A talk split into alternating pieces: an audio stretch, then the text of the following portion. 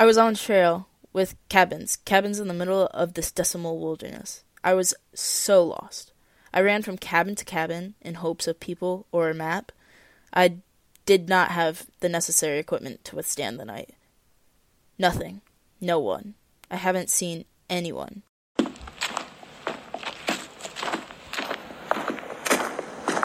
Welcome, welcome to the very first episode of the Couchsachraga podcast.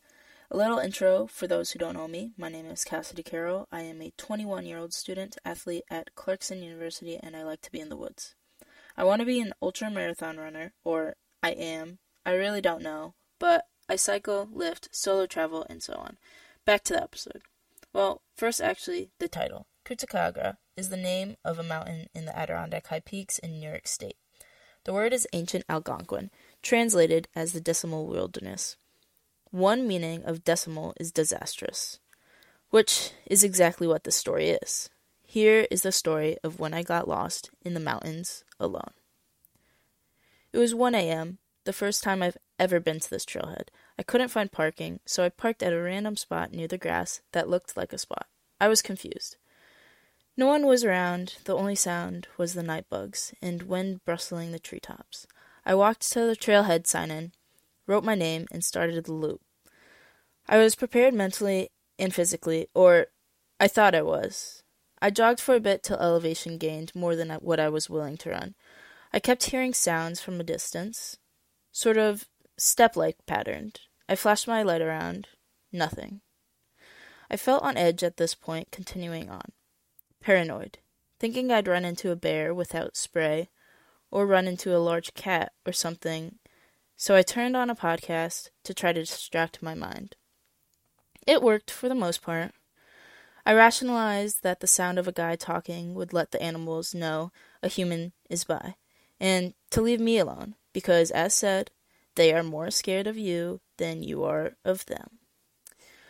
I reached the top of my first peak, Lower Wolf Jaw, within two and a half hours. Zero view, which that was expected.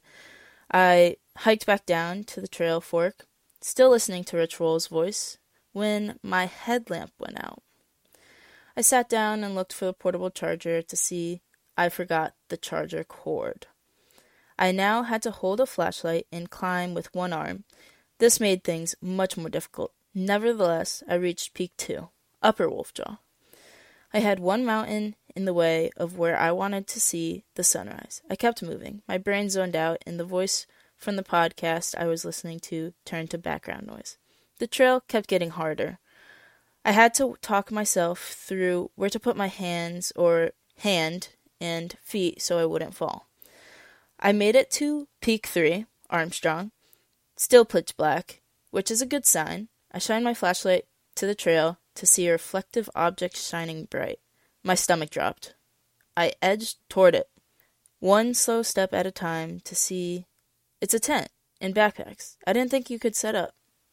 But they did on the summit, which is illegal. Anyways, I moved on with a bit of pep in my step. Nervous, I wouldn't be at the top of the next mountain, Gothics, by sunrise. It started to get light out, but no sun yet.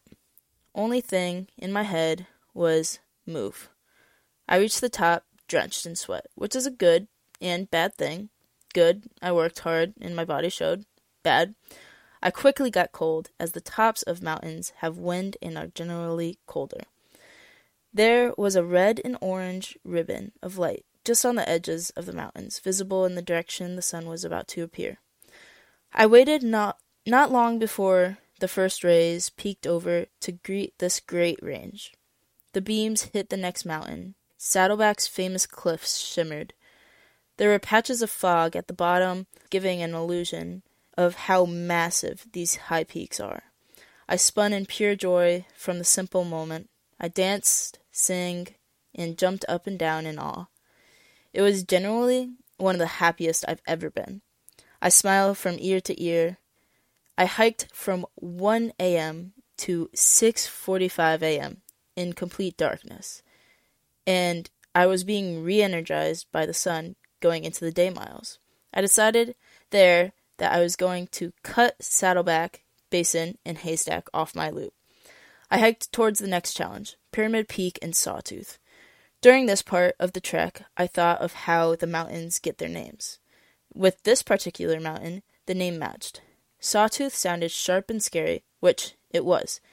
It was a sharp peak with sharp rocks and a thin ridgeline, which is totally a saw. I finished those two and headed down for a well deserved long descent.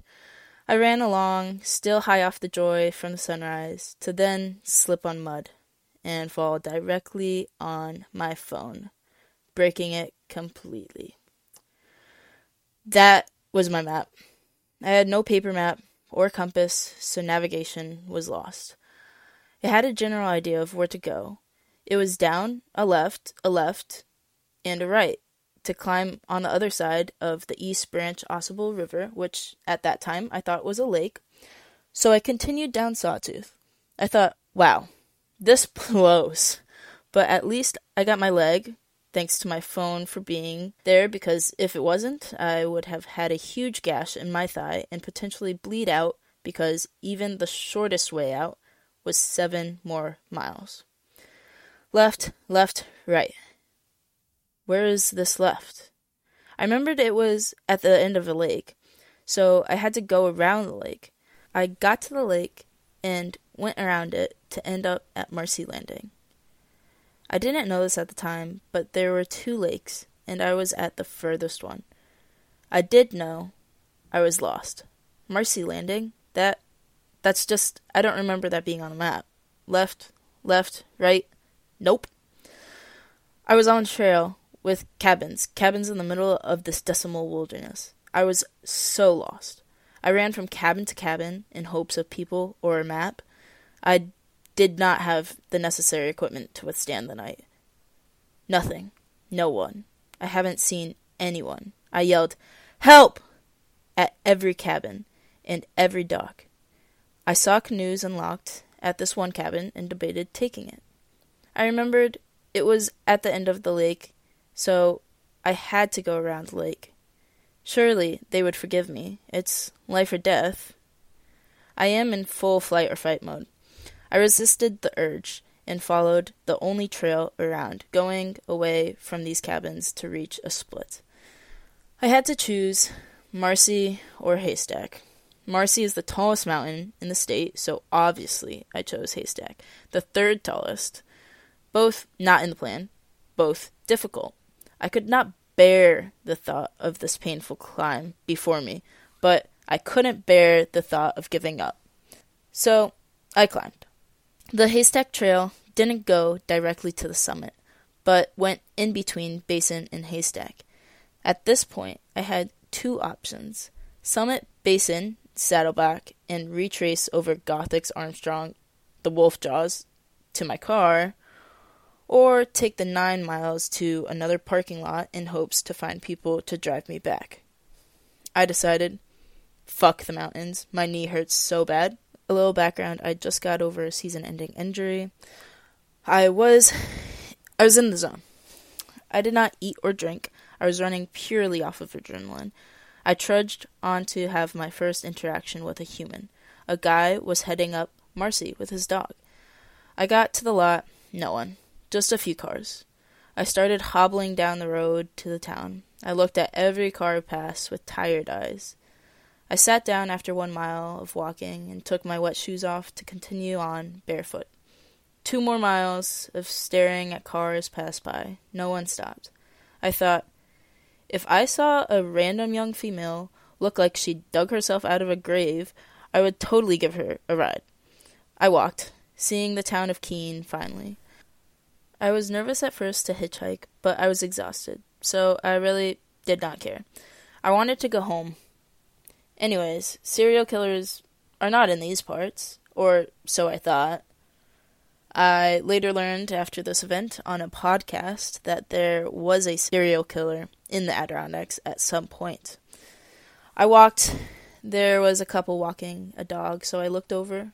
Excuse me, by any chance, do you know how far it is to golf course? The lady looked over and responded, It's about five or six miles. My head dropped. Oh, gosh. Then before me, she asked, Do you need a ride? I hopped on this rescue, relieved. I walked with her back to her house. She was quick. We talked about the hike, then moved on to backgrounds. When I say the world is small, it is so small. She is a Clarkson alumni. I go there. They were living in Connecticut. I am from there. The husband is an engineer. I am studying that. Crazy. We made it to her car, and she helped me put my stuff in the trunk. I climbed into her car without hesitation. I felt bad because I was wet and stinky, but she said, Don't worry about it. So kind. We arrived at my car, still at the trailhead. I was astonished. I thanked her and her generosity over and over. She wished me luck and drove away. I drove home strictly using road signs to navigate. I made it. 8 p.m. Three hours from being a full 24 hour venture. That day, I hiked 27.5 miles, making it out of the Couchsachraga alive.